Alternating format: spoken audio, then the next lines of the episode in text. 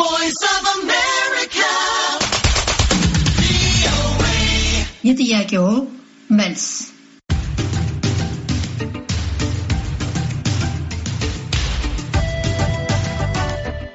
በዛሬው የጥያቄው መልስ ዝግጅታችን በትግራይ ክልል የሚገኘውን የሰብአዊ አያያዝና ከሰብአዊ መብቶች ጋር በተያያዙ ጉዳዮች ጥያቄዎቻቸውን እንድታቀርቡ ሁለት እንግዶችን ጋብዘናል።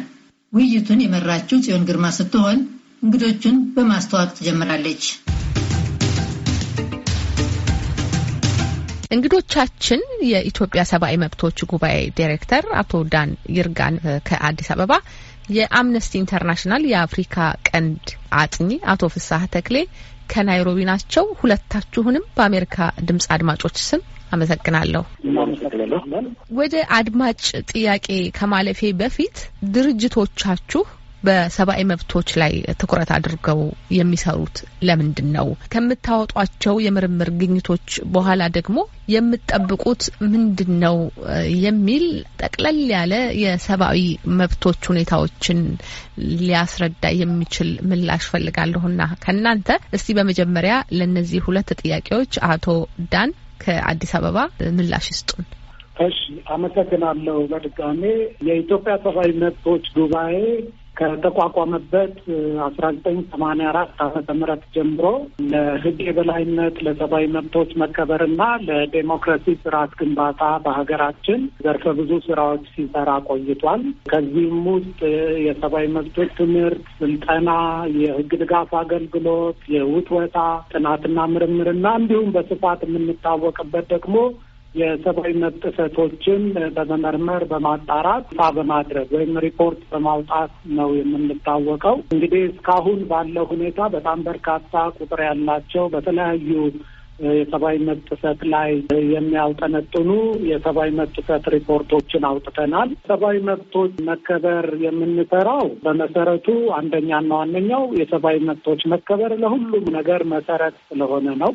ሰብአዊ መብቶች ስንል ብዙ ነው የምናወራው። በህይወት የመኖር መብት፣ የነጻነት መብት፣ የንብረት የማፍራት መብት፣ የዴሞክራሲ መብት በርካታ ናቸው። ሰው እነዚህ መሰራት አለባቸው። አንዱ ያው ጉድ ኮዝ ስለሆነም ተገቢም ስለሆነ ነው የምንሰራው።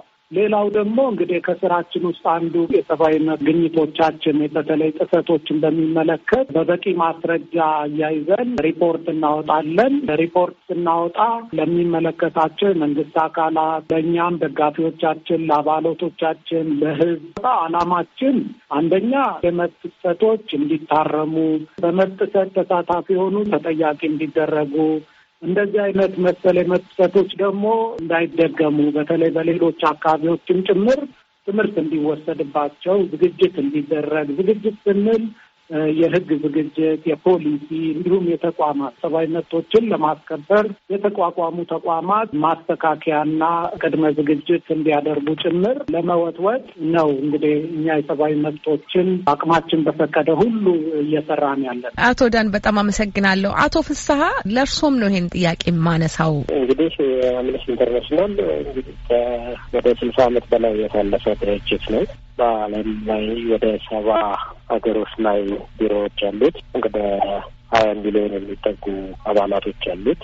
መጀመሪያ ላይ እነዚህ የህሊና እስረኞች የሚባሉት ወይም ፕሪዝነርስ ኦፍ ኮንሽንስ የሚባሉት ላይ እነሱን በተመለከተ ነበር ጀምሯል። ግን በኋላ በብዙ መልኩ የሚሰራባቸውን ጉዳዮች እያበዛ ሄዶ አሁን በሁሉም የሰብአዊ መብት ጉዳዮች ላይ የሚሰራ ድርጅት ነው። ለምንድነው ሰብአዊ መብት ላይ የተተኮረው? ፊቱ ማንዴት የተቋቋመበት አላማ እንዲሁም ደግሞ አባላቶቻችን የተሰባሰቡበት አላማ እዚህ ላይ ስለሆነ ነው። ድርጅቱ ከሌላ ምንም ህልውና የለውም ከአባላቶቹ ነው። አባላቶቹ ደግሞ በዚህ ጥላ ስር ሲሰባሰቡ ሰብአዊ መብቶችን ዓለም አቀፍ ደረጃ በተለያዩ ሀገሮች ላይ የማስፋፋት የማስከበር ስራዎችን ማገዝ አለብን ብለው ነው እና ስለዚህ ለዛ ነው ይህን ድርጅት ያቋቋመው። በዋነኝነት የአባላት ድርጅት ነው አምነስቲ ኢንተርናሽናል። ወደ ሀያ ሚሊዮን የሚጠጉ ሰባ ሚሊዮን በላይ ያለ የዓለም አቀፍ አባላቶችም አሉን። እንደዚሁ በዚያ አጋጣሚ የኢትዮጵያውያን የሆኑ ዓለም አቀፍ አባላት ራሱ በጣም ብዙ ናቸው ያለን። ከምስራቅ አፍሪካ አንደኛ ነን የአምነስቲ አባል በመሆን ኢትዮጵያውያን። ስለዚህ ሪፖርት መውጣት ዋናው እና የመጨረሻ ዓላማ አይደለም አምነስቲ ኢንተርናሽናል። የሪሰርች ድርጅት አይደለም አምነስቲ ሰዋይቶችን ለማስከበር የተደረጉ ዘመቻዎች የሚያስተዳድር ድርጅት ነውና ጥናቶቹ በዋነኝነት ካምፔኖቹ ግብዓቶች ናቸው እንጂ በጥናት ተቋም ራሳችን ለማወቅ እንደም የካምፔን ድርጅት ለምንለው ሰዋይቶችን የሚያስከብር ንቅናቄ ድርጅት በዓለም አቀፍ ላይ እንግዲህ እንደዚህ ሁሉ አባላቶች አሉ። እነዚህ ሰዎች በሙሉ ለማይከፋፈል ሪፖርት እናታ ለነዚህ በከበር ሪፖርት አወጣናባቸው ጉዳዮች ላይ ለሰራቸው ለካሳቦች እንዲተገበሩ በተለያየ መልኩ እንቅስቃሴ ያደርጋሉ። ሰልፍ ያወጣሉ፣ ኦንላይን አክሽኖች ይወራሉ፣ ደብዳቤ ይጽፋሉ እና በተለያየ መልኩ ይሳተፋሉና በዋነኝነት አምነስቲ ማለት የሰብአዊ መብቶች የካምፔን እንቅስቃሴ ድርጅት ነው እንጂ የጥናት ድርጅት አይደለም። በጣም እናመሰግናለን ሁለታችሁም ድርጅቶቻችሁ ስለሚሰሩት ስራ ለሰጣችሁን ማብራሪያ። ከአድማጮች ወደ ተላኩልን ጥያቄዎች ነው የምናልፈው። ጥያቄዎቹ በጽሁፍ የመጡ ናቸው በፌስቡክ ገጻችንና ኢሜል የመጡ ጥያቄዎች ናቸው። ከፌስቡክ ገጻችን ላይ የወሰድናቸውን ጥያቄዎች ላንሳ። አስተያየትና ጥያቄዎች ናቸው አንድ ላይ ተደባልቀው የቀረቡት። አቤል ኪዳንና ተስፋይ ኪሮስ የተባሉ አድማጮችን የፌስቡክ ገጻችን ተከታዮች ያነሱት ጥያቄ ኢንተርኔት አለመኖሩ መረጃ ለማግኘት እንቅፋት መሆኑን ጠቅሰዋል። አቤል መጀመሪያ ህዝብ ኢንተርኔት ያገኝና ከዛ በኋላ ነው ተገምግሞ እኛ ብናወራ የሚሻለው ወይም እኛ ብንጠይቅ የሚሻለው ትርፉ ጉንጭ ማልፋት ነው ብለዋል። ተስፋይ ኪሮስ ደግሞ በክልሉ ኢንተርኔት በሌለበት መረጃ ተጠይቃላችሁ እስቲ እንደ ጋዜጠኛ ያለውን ሁኔታ ገብተን እንድንዘግብ ይፈቀድልን ብላችሁ መጠየቅ ይሻላል የሚሉ ምክረ ሐሳቡን ወደኛ አምጥተውታል። እንግዲህ እነዚህ ሁለት አስተያየት ሰጪዎች ኢንተርኔትን ከመረጃ ወይም የሰብአዊ መብት መረጃን ከመሰብሰብ ጋር ያያይዘዋልና ኢንተርኔት መኖር አለመኖሩ ከሰብአዊ መብቶች መጣስ የመረጃ አሰባሰብ ጋር የሚያገናኘው ነገር ምንድነው የሚል ነው ጥያቄው። አቶ ዳን ይርጋ እስቲ ለዚህ ምላሽ ይስጡን። አመሰግናለሁ። ጥሩ ጥያቄ በሌላ መልክም ብናየው የሚል ሐሳብ አለኝ። በተለይ ወደ መብት ስናቀርበው ኢንተርኔት የማግኘት መብት ማለት ዞሮ ዞሮ መረጃ ከማግኘት መብት ጋር ይያያዛል። የኢንተርኔት ጉዳይ እንደዚሁ ፋንተኑ ልናየው የሚገባን አይደለም። በተለይ ከመብት አንጻር ስናየው መረጃ ማግኛም እንዲሁም ደግሞ ሐሳብን በነጻነት መግለጫ ፕላትፎርም በመሆኑ መረጃ የማግኘትም ሐሳብን በነጻነት የመግለጽም መብትም ሁለቱም በሕገ መንግስቱም እንዲሁም በሌሎች አዋጆች ጭምር በተለይ መረጃ የማግኘት መብት አዋጅ በግልጽ ተቀምጧል። ማንኛውም ሰው ያለምንም ገደብ መረጃ የማግኘት መብት እንዳለው በሕገ መንግስቱም ደግሞ ሐሳብን በነጻነት የመግለጽ መብት በግልጽ ተቀምጧል። ያ ብቻ ደግሞ ሳይሆን ኢትዮጵያን በተቀበለቻቸው ዓለም አቀፍ የሰብአዊ መብት ሰነዶች አይሲሲፒአርንም ስንመለከት በአንቀጽ አስራ ዘጠኝ ላይ በግልጽ ዜጎች ሐሳባቸውን በነጻነት መግለጽ እንዳለባቸው ያስቀምጣል። በትግራይ ክልልም ያለውን እንግዲህ የኢንተርኔት መኖር አለመኖር እንደው ከኢንተርኔትነት ባሻገር ከመብት ጋራ ማያያዙ ተገቢ ነው ብዬ ስላሰብኩ ነው። ስለዚህ የኢንተርኔት ባለመከፈቱ ምክንያት በዛ አካባቢ የሚገኙ ዜጎች መረጃ እንደልባቸው እንደማያገኙ እንዲሁም ሐሳብንም በነጻነት እንደማይገልጹ ግልጽ ነው። ኢንተርኔት ባለመኖሩ ብቻ እነዚህ መብቶች ኤክሰርሳይዝ ማድረግ እንደማይቻል በግልጽ ማየት እንችላለን ማለት ነው። አቶ ፍስሐ መረጃን ከማሰባሰብ አንጻር የኢንተርኔት መኖር አለመኖሩ እክል ነው ወይ?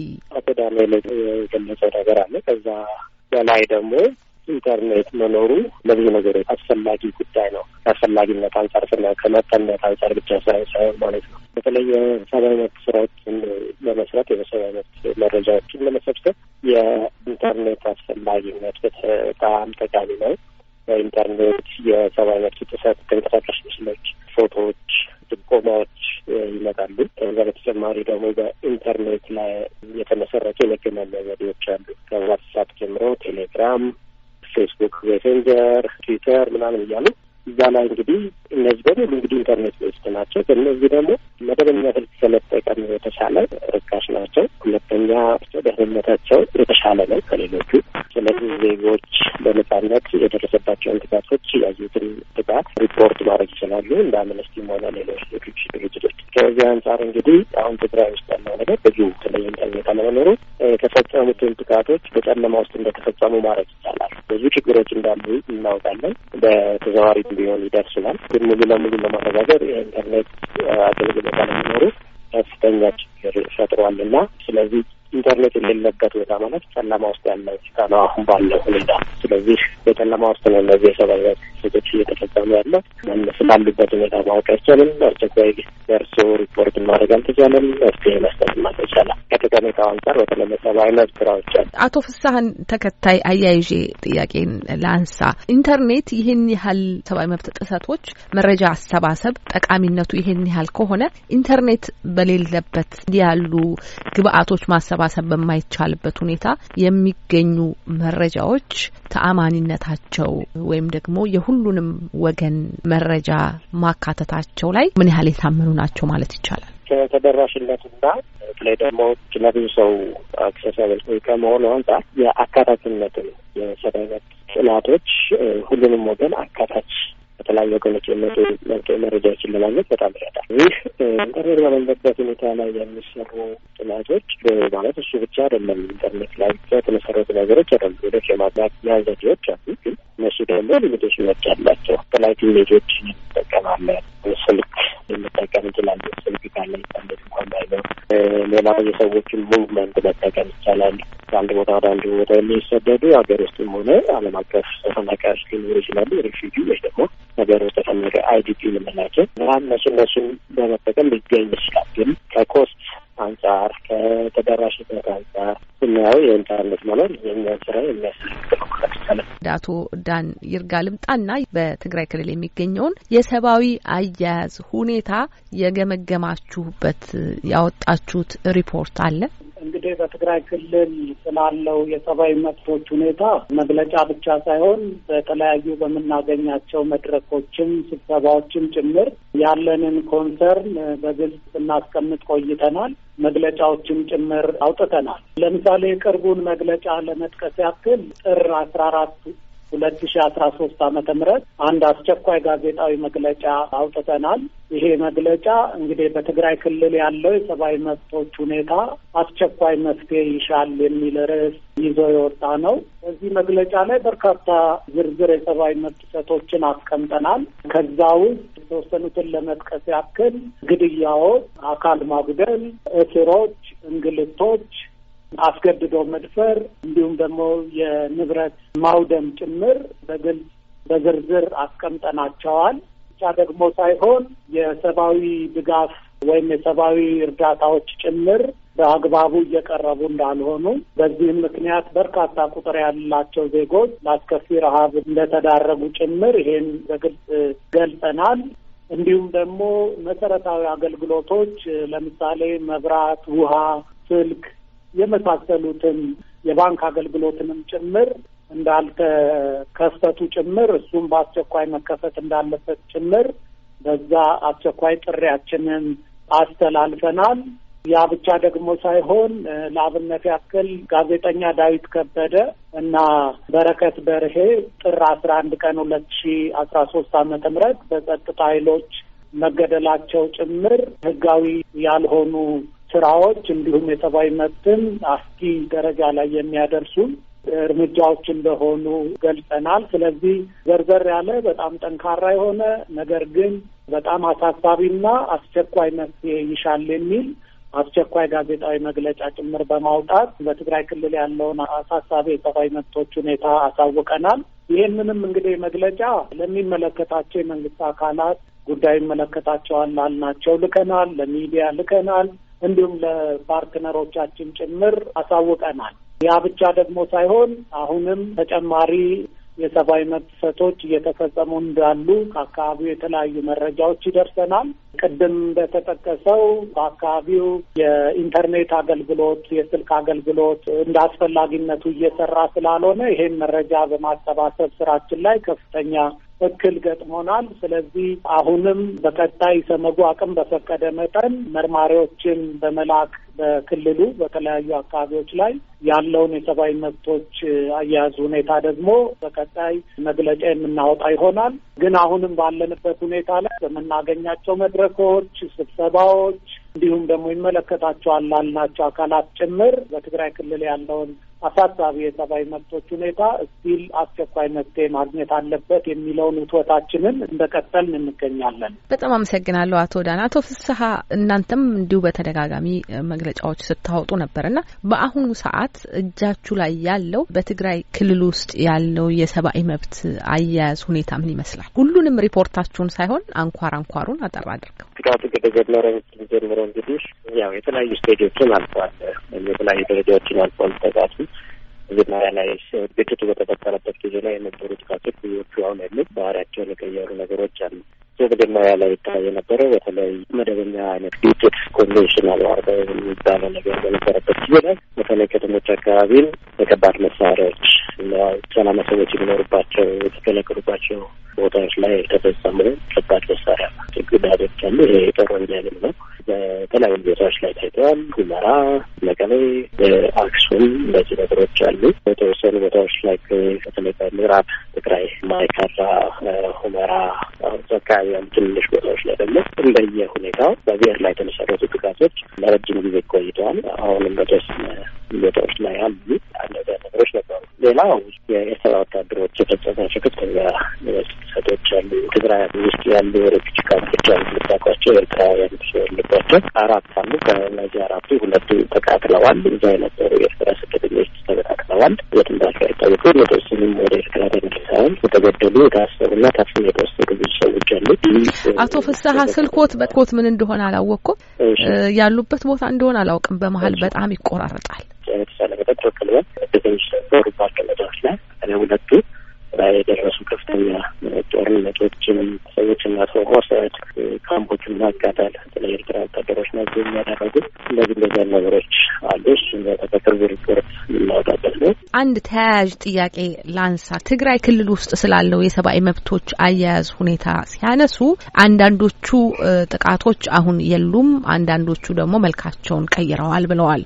የትኞቹ ጥቃቶች ናቸው የሌሉት? የትኞቹ ጥቃቶች ናቸው መልካቸውን የቀየሩት? መልኩን ቀይሮ የምናየው በተለይ ሴቶች እና ህጻናት ላይ የሚፈጸሙ ጾታዊ ጥቃቶች አስገድዶ መድፈርን ጀምሮ ማለት ነው በብዙ ቦታዎች ላይ ሪፖርት እየተደረጉ ነው። ይሄ እንግዲህ ብዙ ጊዜ ጦርነት ሲኖር የሚያጋጥም ነገር ነው እና ጥንቃቄ ሊደረግበት ይገባ የነበረ ነገር ነው። ግን ጦርነቱ ከመራዘሙና በተለይ አካባቢ የተወሰኑ ብዙ ቦታዎች ላይ የጸጥታ ኃይሎች ከመሰማራታቸው አንጻር ይሄ ነገር በመከላከያ ተማም በሌሎች ቦታዎችም ላይ ተሰፊው እየታየ ነው። ስለዚህ ይሄኛው አዲሱ ፊቸር የምንለው ይሄኛው እስካሁንም የቀጠሉ አሉ። ለምሳሌ ኤትኒክ ፕሮፋይሊንግ ወይም ደግሞ ሰዎችን በብሔራቸው ፕሮፋይል አድርጎ የተወሰኑ አገልግሎቶችን እንዲያገኙ ወይም እንዳያገኙ ማድረግ አሁንም የሚታይ ነገር ነው። ከመጀመሪያ ጀምሮ የነበረው ግን በተለያዩ ሁኔታዎች የቀጠለ ነው። ኤርፖርት ላይ ማለት በትግራይ ተወላጆች በትግራይ መታወቂያ ያላቸው ተባሉ የተለየ ጥያቄ ነው የሚደረግለት፣ የተለየ አሰራር ነው ያለው። ይሄ እንግዲህ ብዙ ሰዎች ያገኘ ነው። አሁንም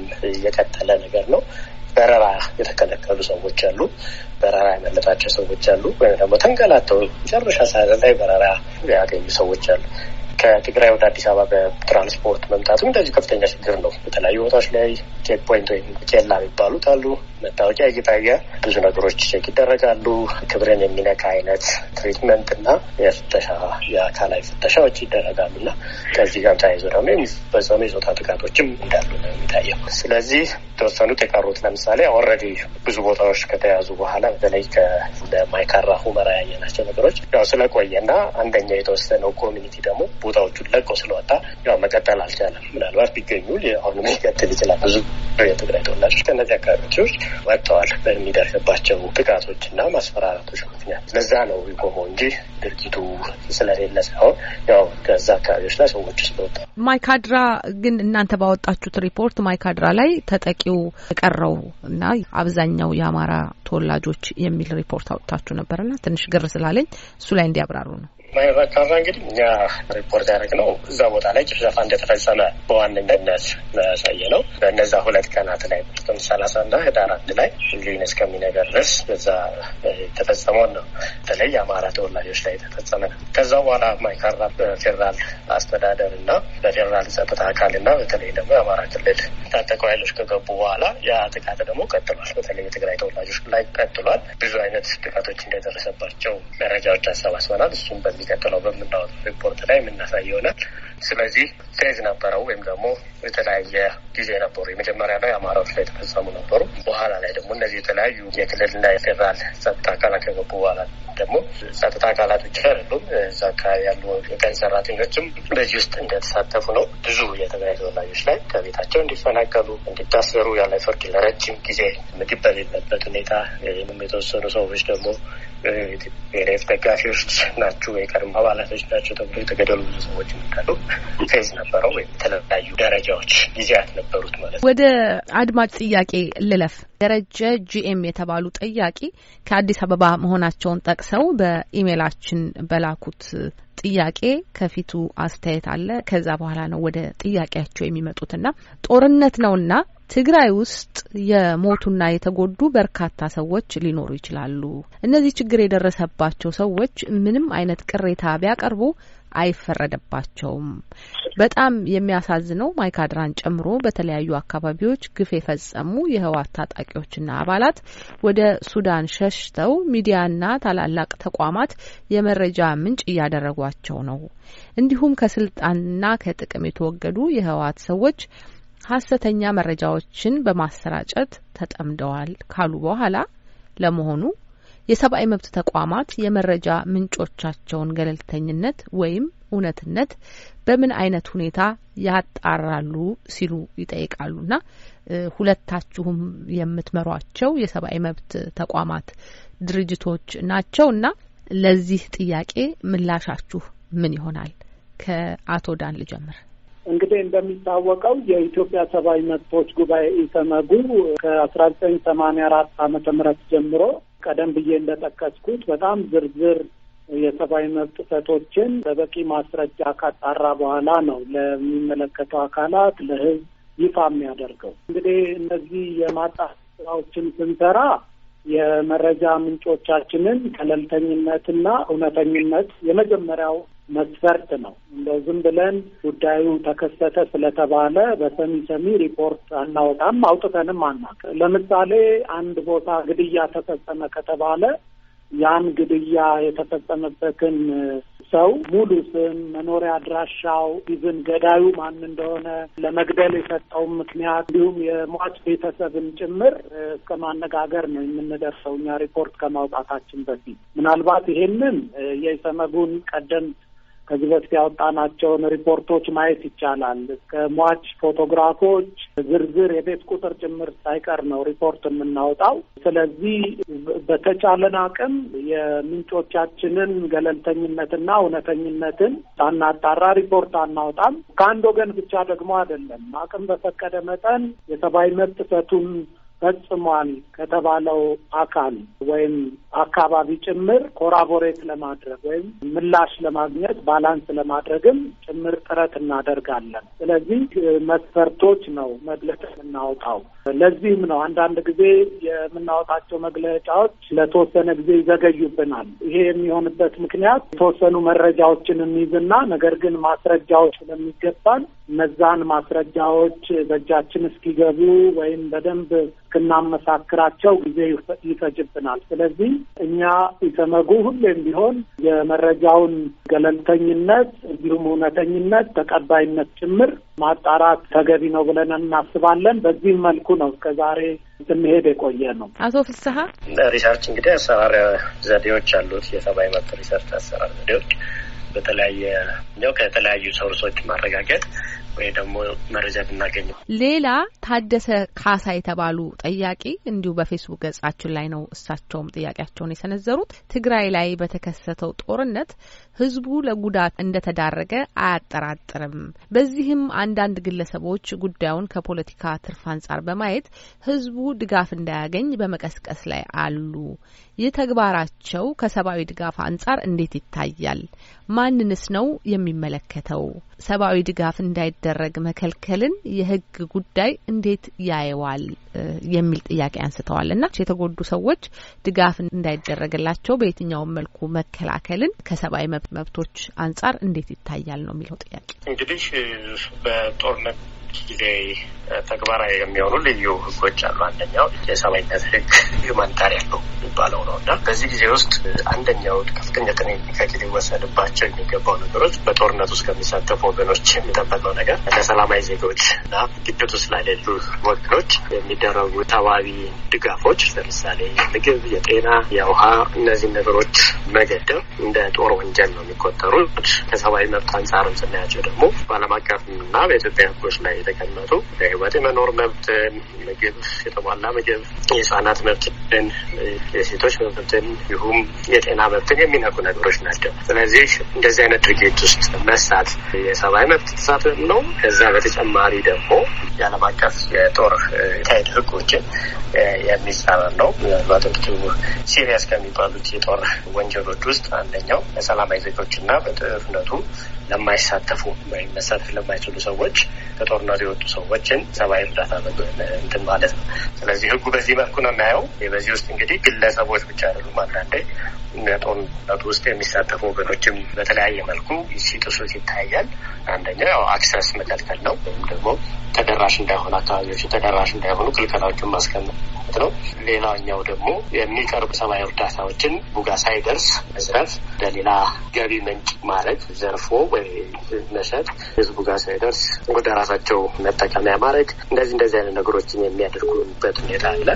ስለዚህ ይህ እንግዲህ የዓለም አቀፍም የዓለም አቀፍ የጦርነት ህግም የሰብአዊ መብት ህጎችም ሰብአዊ ድጋፍ እንዳይደረግ መከልከል የህግ ጉዳይስ እንዴት ያየዋል የሚል ጥያቄ ነው ያነሱትና አቶ ዳን እስቲ ለዚህ ጥያቄ ምንድን ነው ምላሹ? በትግራይ ክልል ያለውን የሰብአዊ መብት አያያዝ ሁኔታ በተለይም ሰብአዊ ድጋፍ የማግኘትን ጉዳይ ከፖለቲካ ጋር ማያያዙ ተገቢ አይደለም። እውነት ለመናገር በማንኛውም መልኩ የሰብአዊ መብትና የሰብአዊ ድጋፎች ከፖለቲካ ጋር መያያዝ የለባቸውም። ይሄንን የተለያዩ ወገኖች በራሳቸው በሚመቻቸው ወይ ደግሞ አንዳንድ ጊዜ በተሳሳተ መረጃ ለዛ አይነት ኮንክሉዥን ይወስዳሉ። ግን እኛ እንደ ሰብአዊ መብት ተቋም ሰብአዊ ድጋፍ የሚደረግላቸው ወገኖች በምንም መልኩ ከፖለቲካ ጋር መያያዝ የለበትም። የሰብአዊ ድጋፍም ደግሞ ያለምንም መከልከል ሰብአዊ ድጋፍ ለሚያስፈልጋቸው ወገኖች ሁሉ መድረስ አለበት። ይሄንን አለማድረግ ባይዘዌ በህግም የሚያስጠይቅ ነው። ሰብአዊ ድጋፍ የሚያስፈልጋቸው አካላትን ምንም አይነት ምክንያት ተሰጥቶት የሰብአዊ ድጋፍ አገልግሎት እንዳይደርስ አለማድረግ ብቻ ሳይሆን ድርጊቱን ራሱ በሚፈለገው መጠን በሚፈለገው ፍጥነት አለማድረግ ራሱ ከሚያደርሰው የሰብአዊ ጥፋት አንፃር ተጠያቂ ያደርጋል እንኳን ኢንቴንሽናሊ መከልከል ቀርቶ።